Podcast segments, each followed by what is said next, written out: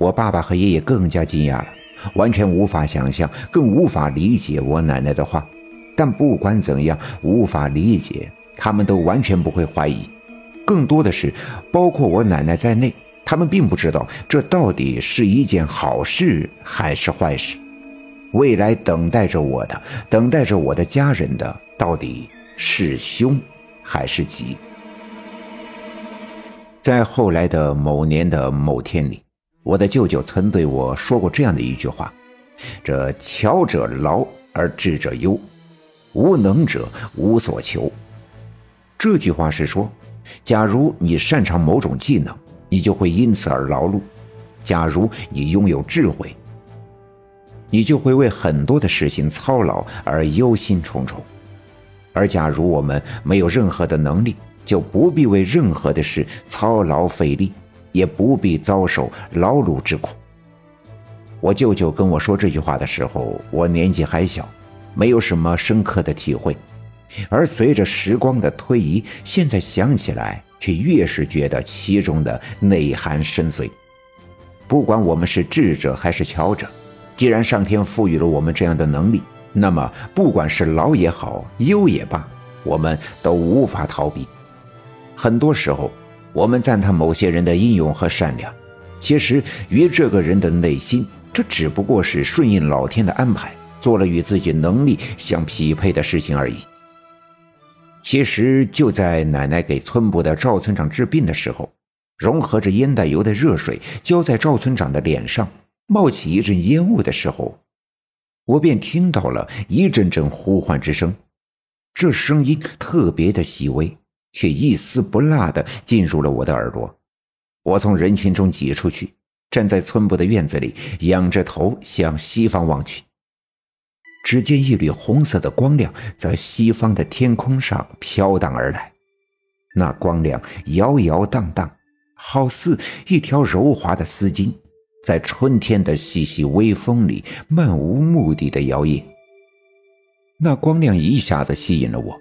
它又好似一团摇摆的火焰，瞬间的将我的内心深处的一连串的记忆引燃，并在我的胸膛里剧烈的燃烧。我甚至听到了我的五脏六腑与我的身体里的骨骼噼里啪啦的燃烧的声音。伴随着这声音，一种复杂的凌乱的思绪迅速的占领了我。这思绪里有对萌发的记忆的迷茫。对未知的未来的忧郁，有的时候也有渴望和欣喜，因为这些东西毕竟在某种程度上满足了我很多梦里的幻想。我似乎觉得我就是我，以及很多像我这样的孩童梦里的神奇的人物。我能上天，会入地，可钻山，善浮水。我像《西游记》的孙猴子一样有七十二变，我长生不老，我今生不坏。不过，这都是我在看到了那缕红光的一瞬间的闪念。很快，那些一瞬间激活的新的记忆里，有一个陌生而又熟悉的声音告诉我：我要回家去，乘着这缕红光去我该去的地方。但注定属于我的，只有我能胜任的事情。于是我并没有告诉任何人，默默地走出村部的院子，顺着村子里的小路，不紧不慢地往家走。一边走一边仰着头，看着天边的那缕红光，它仍旧不紧不慢地在我家上空来回的飘荡，不离不弃，不聚不散。终于，我走到了家里。院子里被屋檐下的门灯照亮，爷爷仍旧在院子里的仓房干活。他一向是这样的性格，似乎干活才是他生命里的空气，他只需要用干活的方式来呼吸。爷爷并没有注意到我走进院子，我径直走进屋子，推开门，垫着脚掀开那个放着马鞍的柜子，伸手抓住那个包裹着金甲蛇皮的马鞍。我还小，那个马鞍对我来说十分的沉重，但我却没有觉得有任何的费力，只是轻轻的一抬手，便用一只手把它从柜子里拿了出来，拎着它来到了院子的中央。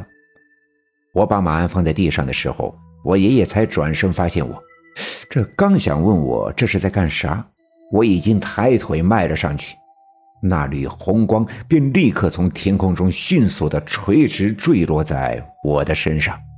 我闭上眼睛，嘴里不由自主的叨念着：“天庭自有路，凡人不识途。善恶皆自隐，今生前世如。”说完，那红光迅速的上升，我的耳朵里传来了一声马儿的嘶鸣。我只觉得我的脚下升腾起一股伟岸的力量。之所以用“伟岸”这个词，是因为我实在没有办法去找到一个合适的词来形容这种力量的充盈。它让我不由自主的微笑，让我感到无尽的愉悦。可当我升到空中，俯视一切的黑暗与光亮的时候，我的心里竟然五味杂陈。本集已经播讲完毕，感谢您的收听。欲知后事如何，且听下回分解。